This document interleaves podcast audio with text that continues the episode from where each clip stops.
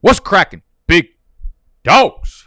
Welcome, Bike, to the channel. Welcome, Bike, to the headquarters. My name is Nicholas, and this is BDGE Big Dogs Gotta Eat. And we've done a lot of these videos that we're going to do today over the last month or so. We've done some just like the all fade list, five running backs you need to stop drafting, five players to let your idiot league mates draft. So if you've missed any of those, we've got a whole ass archive chilling on our channel that you can just go back to and take a look at. If you're new to the channel, subscribe do the right thing. It's for the kids, okay? Today, we're going to talk about five more running backs that, as of right now, you do need to be fading. You need to stop drafting these five running backs in 2021 fantasy football. This is not the same video. This is all basically going to be based on what we saw in week one of preseason. Now, I know a lot of you guys are going to be like, oh, that's fucking bullshit. Preseason doesn't matter. Preseason is so fucking important. This is uh, such a big edge when it comes to fantasy football. The biggest edge I can see in fantasy football right now has to revolve around injury optimism. We've talked about this a hundred million times this summer. Do not draft injured players. Don't find injuries because they're going to find you in 2021 fantasy football. Number two is taking advantage of the information that we gather in preseason. Okay. I don't give a shit about statistics. I don't care about a guy's yard per carry number. I don't care about having seven targets. I don't care about any of that.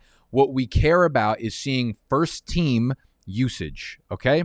We look at situations in which a starting quarterback is on the field for 14 snaps. We want to know which wide receivers were on the field for those snaps with him. We want to know which running backs were in the timeshare while the starter was on the field. Because, because, because coaches do not just trot out their starting quarterbacks, do not just trot out their first team guys with backup players. Once the preseason hits, that is the most useful information. Which starters are starting with the starting quarterback? And which wide receivers are playing in two tight end sets, which running backs are playing on third down and passing situations. We're starting to get more into the nitty gritty and understand that information. So it gives us a much clearer picture of the roles that these players are going to have, right? We might have been really excited about a guy who was projected to be a workhorse. We get into weeks one, two, and three of preseason, and we see that on third downs, another running back is playing 85% of those snaps some of the guys that we're going to be talking about today. So this is so important to keep an eye on, and I'm obviously going to be here for you week in and week out to let y'all know about the updates, about the preseason usage, all this shit to help you stay on top of your shit until draft season comes. Because up to this point, we're just yelling about shit for three or four months. Guys that were projecting to be in, in the starting lineup, guys that were projecting to play a certain role. Now we're getting actual game film footage with Trevor Lawrence on the field, with Tua Tagovailoa on the field, and we know who's going to be playing, and we know which running backs are going to be in on pass. Eh, okay, I'm done. I'm done yelling for now. So first thing to do is tuck your shirt in. Stop yelling, and let's eat.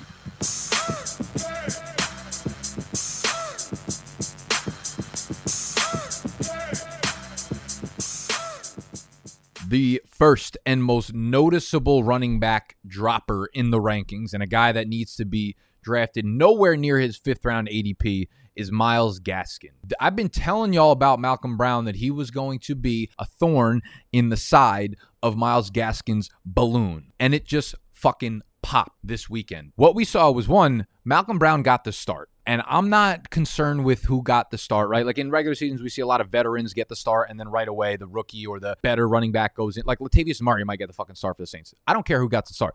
The fact of the matter is, Malcolm Brown got the start and outsnapped the rest of the running back group there in Miami pretty damn heavily. He was working with the starters for the first drive. Gaskin came in as a breather back for Malcolm Brown. Three of Gaskin's seven total snaps with the starters began after Malcolm Brown was out for the remainder of the game. Like they sat him and they're like, You're done running in the preseason. You're done running with the first team.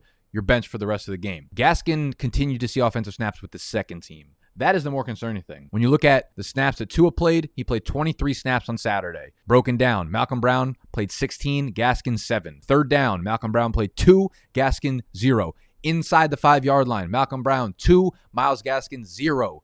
This is extremely fucking alarming for Myles Gaskin owners. Is he going to catch some passes there? Yes. Is he going to get goal line work? I am more confident now than ever that Malcolm Brown is going to be the goal line guy here in Miami. Salvon Ahmed looked really fucking good too. I'm not even sure that Ahmed is not a better pure runner than Myles Gaskin is either. So for right now, there is still time for Gaskin to reclaim like this starter role, but it's likely going to be an even committee. And that's as much as Brian Flores came out and said after the game. He said, We're going to use three running backs. We're going to use Malcolm Brown. We're going to use Salvon Ahmed. We're going to use Myles Gaskin. You do not take a three running back committee guy in the fifth round of fantasy leagues. Gaskin can still be a PPR player, but again, this is going to be a really messy situation that you do not want part of, and we're seeing it come to fruition in the preseason. Moving over from one Miami situation to another Florida, Travis Etienne, Jacksonville Jaguars. And I, for one, I, for one, am shocked that they did exactly what they told us they were going to do.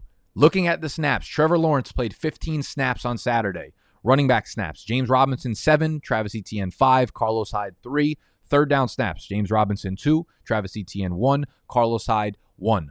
All three running backs saw snaps with the starters, and this was always projected. This is what they told us they were going to do, and this is what a rational person would have assumed they were going to do. Etienne was the third back onto the field this weekend. It was Robinson, who looked full well like the starter and the clear workhorse there, then Hyde, then Etienne. When Etienne was in, they didn't try any trickery. They didn't try to get him involved in the passing game, run him any screens or anything. I would have liked to have seen that. I'm not all too concerned with like how they were using him at this time. Just the fact that they were using him in a mix with James Robinson, with Carlos Hyde. It's just clear as day the fact that this is going to be a three way timeshare in Jacksonville. Uh, Etienne does not need to be taken anywhere near the middle or the beginning of the fifth round. It's just too steep of a price to pay for a guy that we know is in a committee already. It's one thing to say, oh, he's in a committee right now, but he's by far and away the most talented, and they're gonna, like they're already showing us they're going to use a committee. And James Robinson is talented as fuck. I would be shocked if Etienne outtouched James Robinson this year. I would be shocked if James Robinson didn't score more touchdowns than Travis Etienne this year. Okay,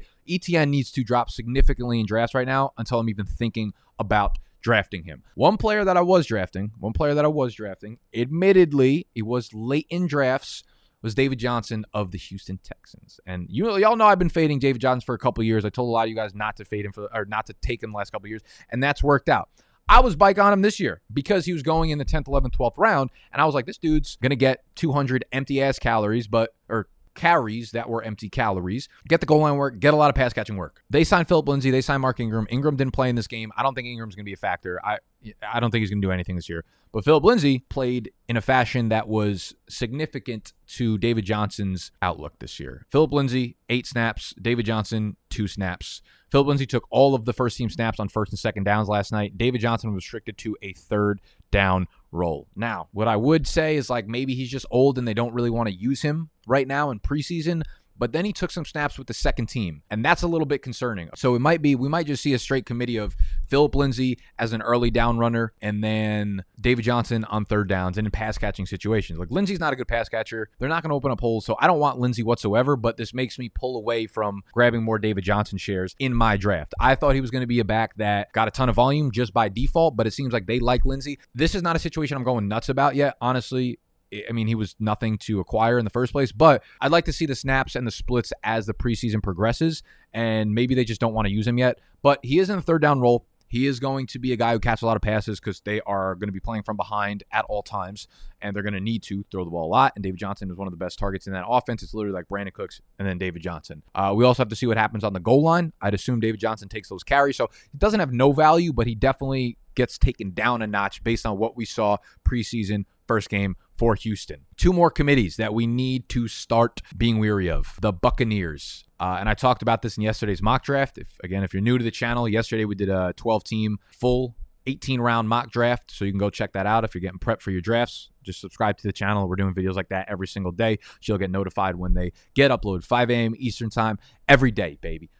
So we have Ronald Jones, we have Leonard Fournette, and then they went out and signed Gio Bernard this offseason because Ronald Jones and Leonard Fournette were both very, very stinky at catching passes. Fournette did pad the stats. He did catch some passes and look good doing it. Ronald Jones looked terrible. He's not going to have a pass catching role. Brady played on six snaps on Sunday. I just keep saying Sunday because I forget when all the games were. They're all over the place. So if I say Sunday and a game was Saturday, Friday, fuck you.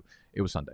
Brady played six snaps on Sunday. Fournette had two. Ronald Jones had two. Gio had two. But significantly, Gio played on all of the third downs. He was targeted on both of the snaps he was in on. He caught two passes for 16 yards. This is a problem. I know it's a very small sample size, but I think they're showing what's going to happen when Tom Brady's on the field on third downs. It's not going to be Fournette. It's not going to be Ronald Jones. And to be honest, I can't fucking blame them. Gio Bernard is almost like a younger, more juiced up version of what they had with James White in New England. So Gio Bernard becomes a very interesting PPR play at the end of drafts. Fournette and Ronald Jones. I don't want to say they're straight up avoid plays because this offense is going to score upwards of 30 plus points per game. And they're going to have a ton of scoring opportunities.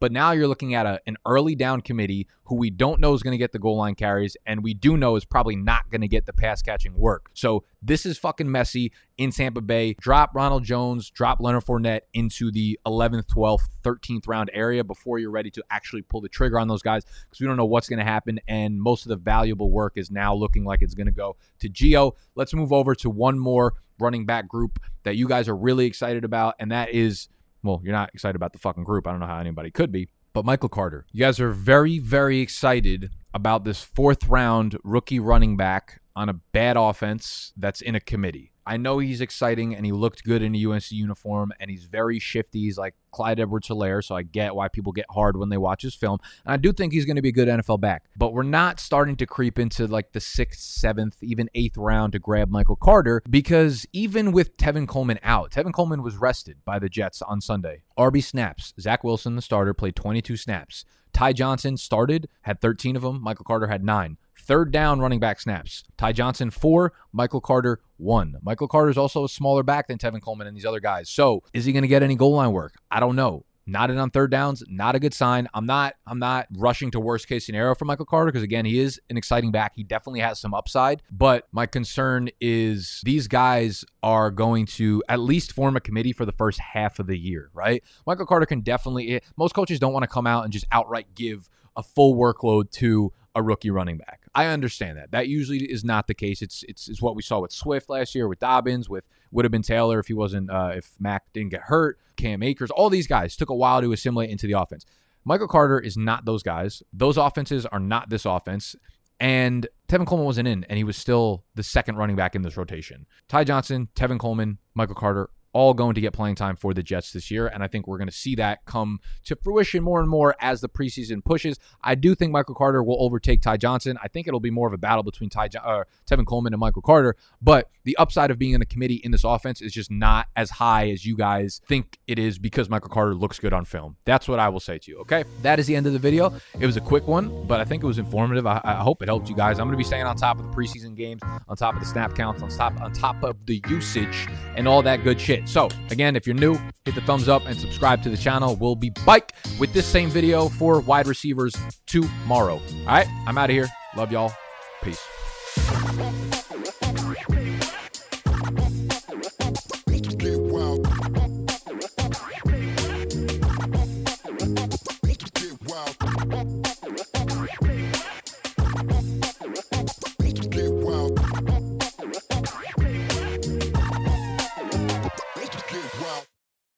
The ones who work hard to ensure their crew can always go the extra mile, and the ones who get in early so everyone can go home on time, there's Grainger, offering professional grade supplies backed by product experts so you can quickly and easily find what you need. Plus, you can count on access to a committed team ready to go the extra mile for you. Call, clickgranger.com, or just stop by. Grainger, for the ones who get it done.